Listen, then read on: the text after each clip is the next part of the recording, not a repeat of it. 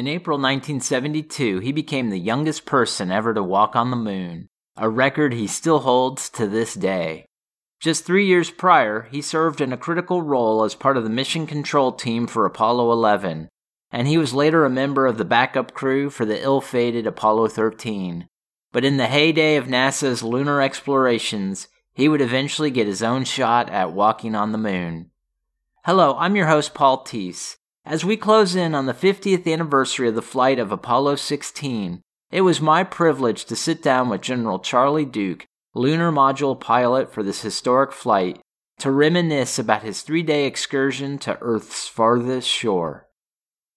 Well, General Duke, thank you so much for joining me today. It's a real honor. I've been uh, following the Apollo missions since I was a little boy. Uh, I think I even told you I had a um, I had one of those Revell uh, Saturn V model rockets. I don't know how many pieces that thing had, but I would just spend hours trying to put that together and just, uh, you know, dreaming about going to the moon. So being able to to speak with you today about your experience, I can't believe we're, we're about to celebrate the 50th anniversary this year, just in a few short months. But it's a real honor to uh, to sit down with you today. good. I'm glad to be with you, Paul. Thank you, sir. You know, as I was uh, going back and, and looking at all the, the great history and the rich history of the Apollo missions. We go back to uh, obviously Apollo 11, the milestone mission, uh, landing on the moon. You know, prior to your own flight on Apollo 16, you served as the Capcom or capsule communicator for Apollo 11. Now, for the audience at home, the Capcom is the communications point of contact between the astronauts in space and mission control on Earth.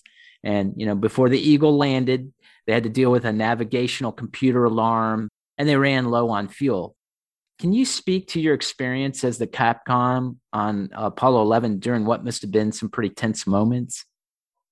Well, uh, that's perfect description. Very tense. Uh, as uh, we started down, everything looked really, really good when we started our descent.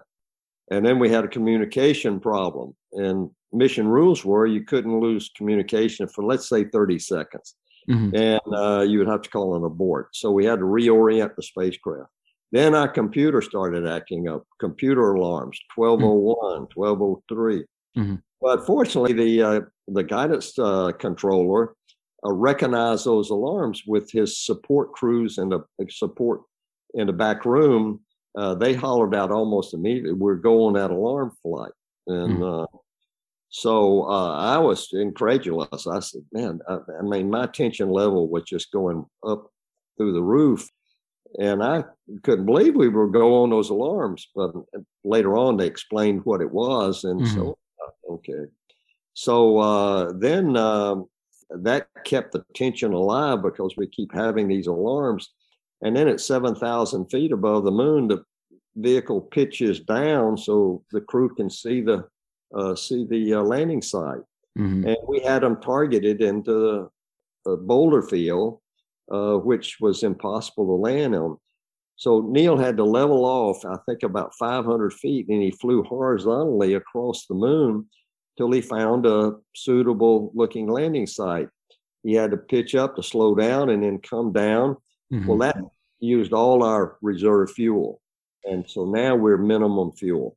Mm-hmm. And uh, so at uh, the the propulsion engineer or controller said uh, 60 seconds flight, and I reported 60 seconds to the crew. That means they had 60 seconds to land, or we were going to call an abort. Oh wow! So uh, you can imagine the tension. Uh, then I he said uh, 30 seconds flight. So I said Eagle 30 seconds, mm-hmm. and uh, they were close, but they weren't on the ground according to my watch, it was like 13 seconds later, I heard Buzz Aldrin say, contact engine stop. And we knew they were on the moon. And I mean, the, the, the tension was out the roof, and it was like somebody punching a big balloon that was bursting with air, and then phew, all it went. And let's say that's like tension. And attention just went out the, the, the room, and uh, we were so excited. And uh, so we didn't have to call that abort because of the skills of the crew and um, the fact that they'd already identified a landing spot and uh, they were coming down. Actually, they had 4% fuel remaining if we'd have called an abort, but that 4% was designed to lift the lunar module up, back up in towards uh, orbit, mm-hmm. And they would abort stage. And uh, so it wasn't fuel for landing. But uh, I think Neil, 20 feet off the moon, uh, you're not going to abort. He had the final decision. Yeah. Uh, so 20 feet, 30 feet off the moon, mm-hmm. about 4%, he's probably, he would have landed. Uh, but fortunately, we didn't have to violate a mission rule. Mm-hmm. And, uh, mission was success. But I'll tell you, the tension as Capcom mm-hmm. in Apollo 11 was higher than the tension I experienced actually landing on the moon. Wow. Yeah, and if you like on YouTube, and I'm sure you know, there's all kinds of uh, footage, you know, but there's uh, the interchange between you and Neil, and yeah. you're you're talking about, you know, you've got a room full of guys in here about to turn blue, you know, just holding their breath. Uh, I can only imagine how tense that must have been. Yeah. Just one more short comment. Uh, mm-hmm. In mission control, you're looking at a little screen, mm-hmm. the size of my uh, laptop Mm-hmm. And you don't get all that information and you don't get the visual cues that you get when you're actually doing it. Mm-hmm. They're landing and they're looking out the windows. They see the outside, they see all the instrument panels, uh, they see the uh, computer, uh, everything is there. And so you continue to, you focused on uh, your job, which for Neil, it was landing. For Buzz, it was talking him down uh, at the right rate. Mm-hmm. Uh, whereas in mission control, uh, I, you're just sitting there looking at a little screen with partial information. Uh, so mm-hmm. uh, it was uh, a, a, lot different, a lot less strenuous, let me say, mm-hmm. actually doing it than it was sitting in mission control. Well, that's that's interesting, and that brings me to my next question because you know for Apollo 16, you were the the pilot of the lunar module. Is that that's right? That's correct, but that yeah. doesn't mean I was controlling it. Uh, it, I was on the right side, uh, like mm-hmm. a co-pilot in a uh, in an airplane. Mm-hmm. The commander, John Young, was on the left side, and we had trained where he would actually fly manually mm-hmm. uh, at a certain stage down and land on the moon. And my job was to keep him on the trajectory, keep him on uh, the rate of descent, and look out the right side to make sure he's not landing in a big crater that he mm-hmm. couldn't see from his side. Mm-hmm. Uh, and so it was a team effort. Uh, and so I was running the systems. If we'd had a, an emergency, I would handle emergency. He would focus on the landing. Mm-hmm. And uh, it was a, I had a set of controls like in an airplane. Mm-hmm. And if his controls went out, then I was trained to take over and, and actually make the landing. Mm-hmm. But uh, we had good gear, no no problems, and so he continued on just as we trained, and uh, so he made a fantastic landing. It picked out a great spot, and so we were almost dead level when we when we shut the engine down. Uh, so it sounds like uh, it sounds like uh, training paid off in the and you know I was going to ask you you know how how was it different in the field versus all the training you put in on Earth and how did the vehicle handle? the simulator in training was what we call fixed base. Mm-hmm. It didn't move. You looked out the window and there was a, a, a, TV camera. So as you maneuvered the spacecraft, what you were really doing was turning the camera. Mm-hmm. And so as you looked at the surface, uh, you could fly across the surface, but it was a TV camera moving across. But you're not moving. You're just mm-hmm. looking out the window this, in this apparent movement. Whereas in the actual flight, of course, the spacecraft is the one that's moving, not the moon. And so you feel that. You feel that when the jets fire, you boom, boom. And, and so you get a lot more visual cues. You get a lot more motion cues. Mm-hmm. And uh, it's uh, certainly a lot more realistic than the uh, the simulator. So, and you always you're tempted to look outside a lot because it's so exciting. Man, here we come, moon. and, uh, and uh, you want you really want to do a good job, but you really want to land too, and uh, mm-hmm. both in combination uh, end up a success. We've got a couple of audience questions that I'll, I'll pepper in. And this first one comes from uh, Warren Marcus of the Philippines. He asks, What were you thinking as you stepped onto the moon? The step off onto the moon was six hours more than that. It was six hours behind schedule, mm-hmm. uh, more than that. And uh, so we were we were excited. Let's get out. Let's get out. And mm-hmm. uh, John got out and uh, I'm supposed to wait 10 minutes, but I open the door and I start getting out. and uh, he had, the commander has the speech to make for for the flight, like Neil Armstrong, you know, mm-hmm. that's a small step for man. And well, John had a little thing about Apollo 16, but my job was just to get out. And when I got out, I was so excited, you know, man, I'm on the moon, I'm on the moon. And man, look at that Stone Mountain over there. Look at Smoky Mountains, and and I was just enthralled with the view that we had of the tremendous brightness of the moon and mm. the rolling terrain and the uh, the clear horizon of the of the lunar surface, and then the black. You look up and you just the blackness of space. Mm. Uh, unfortunately, we couldn't see the Earth from where we landed because it was right overhead. Mm-hmm. And uh, and you look up in your helmet, and you're looking at the top of your helmet. So mm-hmm. we rarely saw the Earth from the moon because of our landing where our landing spot was. But it's just an excitement. It was wonder, all thrilling, uh, excitement, all of those emotions that you can imagine. It was so like in a much larger scale. It was like the first time I stood on the rim of the Grand Canyon. Mm-hmm. You know, if you've ever done that, I mean, you're it's a showstopper almost. Well, the moon was the same way, uh, mm. and even in spades. And so uh, you never got tired of describing it, looking at it, touching it, driving over it. It was just one excitement uh, after another. And all that time while you're experiencing that excitement, you're mm-hmm. doing your job. You know, you got to get to this spot and that spot. You got a checklist about all experiments you're going to do when you get to that spot. And so the you're absorbing this wonder and the beauty of it sort of subconsciously because you your your focus uh, has to be on your procedures and to make sure you get everything done in the time allotted at station one and station 2 mm-hmm. And it sounds like, you know, and you you train for like hundreds or even thousands of hours in various tasks and stuff. And I'm sure that that repetitious training over and over just drilled into you probably helped you be able to filter out some of that sensory overload that you must have been feeling. But I, you know, I you spent three days on the moon. What was it like to spend the night on the moon? I, I understand you didn't sleep very well the first night there. Well, we were our our flight plan originally had us landing on the moon and then getting outside right away, put on our backpack and go out for our first exploration.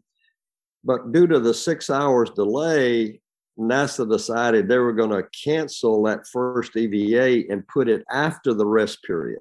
Mm. So that meant we took off our suits, we put up our hammocks, and we climbed into the hammock. Mine went this way across the spacecraft, and John went from fore aft. Mm-hmm. And uh, I had uh, the communications cap on. We call it the Snoopy cap, and I was and so I was monitoring the radio mm-hmm. in case Mission Control wanted to wake us up uh, for a problem. And they had told me uh, that four hours into our rest period, uh, a master alarm would go off because of a problem with one of our reaction control systems. So, I mean, I'm all keyed up and I'm laying there, uh, you know, and waiting for this alarm to go off. And when it did go off, I mean, I was jumped almost out through the top of the roof. it was really loud. And so I handled the problem and I told Mission Control, I said, I haven't had a bit of sleep. I'm going to take a sleeping pill. Mm-hmm. And so uh, they, they agreed. And so I ended up probably three and a half, four hours sleep that night. But then, then after that, mm-hmm. you're exhausted. Eight hours in a spacesuit on the moon is hard work. Mm-hmm. And so we got out of our spacesuits after the first excursion. Uh, we refurbished everything, got ready for the next day, uh, ate a meal, and then debriefed. And uh, we went to sleep. And uh, I mean, I was like sleeping like a baby the next nights. Uh, it was uh, it, we were so exhausted.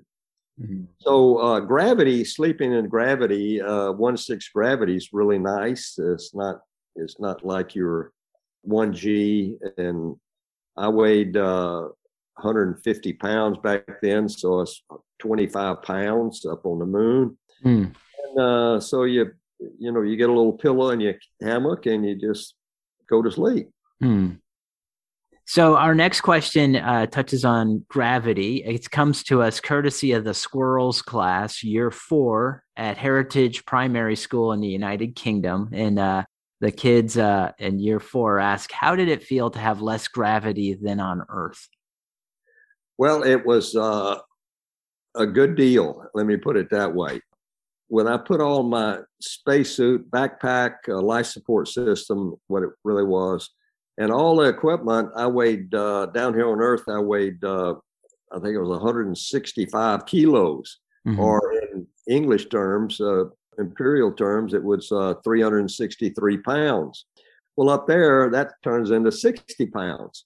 Mm. And so you, you had this lightness as you ran across the moon or you hopped across the moon. Mm-hmm. And, uh, but the suit is stiff and you couldn't bend at the waist. Uh, you could pull your arms up and you could do your hands and all of that stuff. Mm-hmm it was it took a lot of work to move the spacesuit, and you ended up in the undulating lunar surface. Uh, you fell down a lot, mm. uh, tripped over a rock, or you stumbled, whatever. Mm-hmm. And then you had to. It was three push-ups to get up, uh, and uh, so you were always working. But we had trained some one six gravity in the airplane Mm-hmm. Uh, and uh, we knew what to expect. Of course, we were the fifth landing on the moon, and we listened to every word of debriefing. Uh, we asked the other crews uh, what uh, what to expect here, there, and especially Apollo 15 because they were the first one with the rover. Mm-hmm. Uh, and so we wanted to know all the idiosyncrasies of the rover. Mm-hmm. And so we spent a lot of time with them, uh, debriefing them just one on one. Gravity was uh, the light gravity was mm. uh, very advantageous. You could actually pick up the rover. It weighed uh, like 80 pounds up on the moon. So John could get on his side, I could get on my side, wow. and we lift it up and turn it around. and uh, we could pick up big rocks uh, that were you know, maybe 25 pounds down here, but up there only four pounds. Mm. And, and, so uh, it was a delight uh, to me to work in one sixth gravity. Wow. Now, um, speaking of gravity, I read where you described the scariest moment of your life was a big jump you made on the lunar surface in honor of the 1972 Olympics. Uh, now, for the people at home, picture yourself wearing a 300 pound spacesuit and attempting to set the Olympic high jump record on the moon. What happened there, and what did NASA have to say about it? Well, uh, so uh, it was the end of our stay, and uh, we thought of this because it was an Olympic year in 1972. Uh, uh, and uh, we wanted to do something cute, if you will. Alan Shepard on Apollo 14 hit a golf ball. David Scott had the hammer and feather trick, Newtonian gravity experiment. And so we were going, well, let's do the Olympics. And so we decided the long jump and the high jump. So we are going to start with the high jump. And uh, but we were running behind, and Mission Control was pushing us. So John he began to bounce, and uh, I began to bounce. And and when I I jumped, I straightened up, and when I did, the, my center of gravity went back, and that pulled me over in a big Fosbury flop, if you will, a big, I was out of control. Mm. And it was the only time I had fear. And I, and fear is not a bad emotion if you don't panic. And so a thought hit, roll right. And I roll right and broke my fall on my right side bounced onto my back and my heart was pounding, but I'm still alive. Uh, you know, I'm breathing. Mm-hmm. I can see out my visor. Uh, the pressure is normal on my spacesuit. John helped me up and I checked my remote control unit. Everything's normal. So I began to calm down. Then I looked up and the TV camera was pointed right at me. And they had seen this high jump that they didn't like at all. And so they got very upset and uh, specific instructions no more moon Olympics, guys. Get back inside. So we forego the uh, broad jump. Mm. But you look at the two of us bouncing up and down. Mm-hmm. Uh, John and I, we hold the record for the high jump record uh, on the moon. a uh, a dubious honor, let me put it that way. But later on, about five years ago, the Olympic Committee and uh, the president of the Olymp- International Olympic Committee gave us a. It wasn't a gold medal, but it was a, a, a an Olympic uh, statue, and mm-hmm. uh, with the Olympic symbol on it and said uh, to Apollo 16, who carried the spirit of the Olympics to the moon. Wow. I have seen the video, and I've got to say, I mean, you are a one cool customer. Like your reaction, you're very, you didn't panic. You, you just you handled yourself very well. You know, if I must say, it was you know there there was no for I didn't see any trace of fear or anything. You you just you know just handled that. But uh, wow, that's amazing. Now, not only are you one of only twelve people who have walked on the moon, you're also only one of six people who've driven the lunar rover.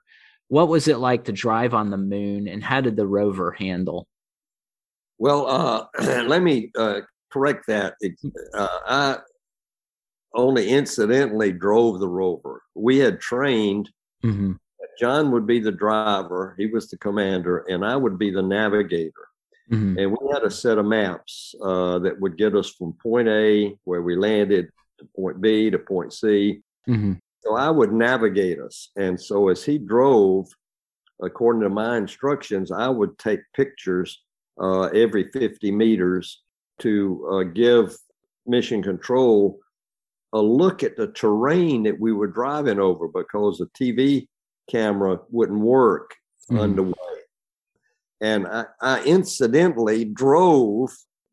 John, the handle was right between the seats. So he was driving with his right arm. I was on the passenger side. Mm-hmm. And I got this camera and I take a picture. Oh, look at that. And I turn light and I hit his elbow, and that would foul up his trajectory, if you will. Mm-hmm. And uh, so that was sort of an incidental driving, but uh, I, never, I never actually put my hand on the on the uh, stick, if you will, and and drove. I could because it was right between the two of us, but uh, we followed our training, and uh, it was uh, rightfully so. And so, anyway, I each of us had a, a, a very critical role. I had to get us there, and then he had to drive in such a way to uh, follow my instructions.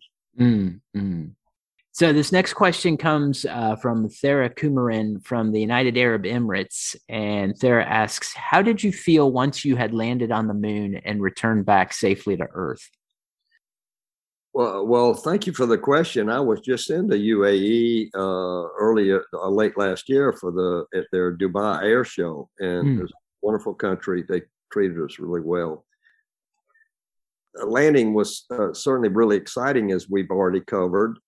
And when I got back, it, uh, I was uh, very pleased uh, with our accomplishments. Uh, we fulfilled everything on the lunar surface that we had trained for.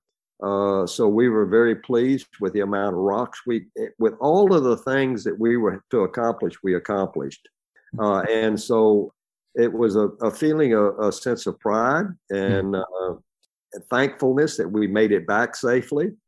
And uh, it, it, was just a, an exuberant feeling, if you will.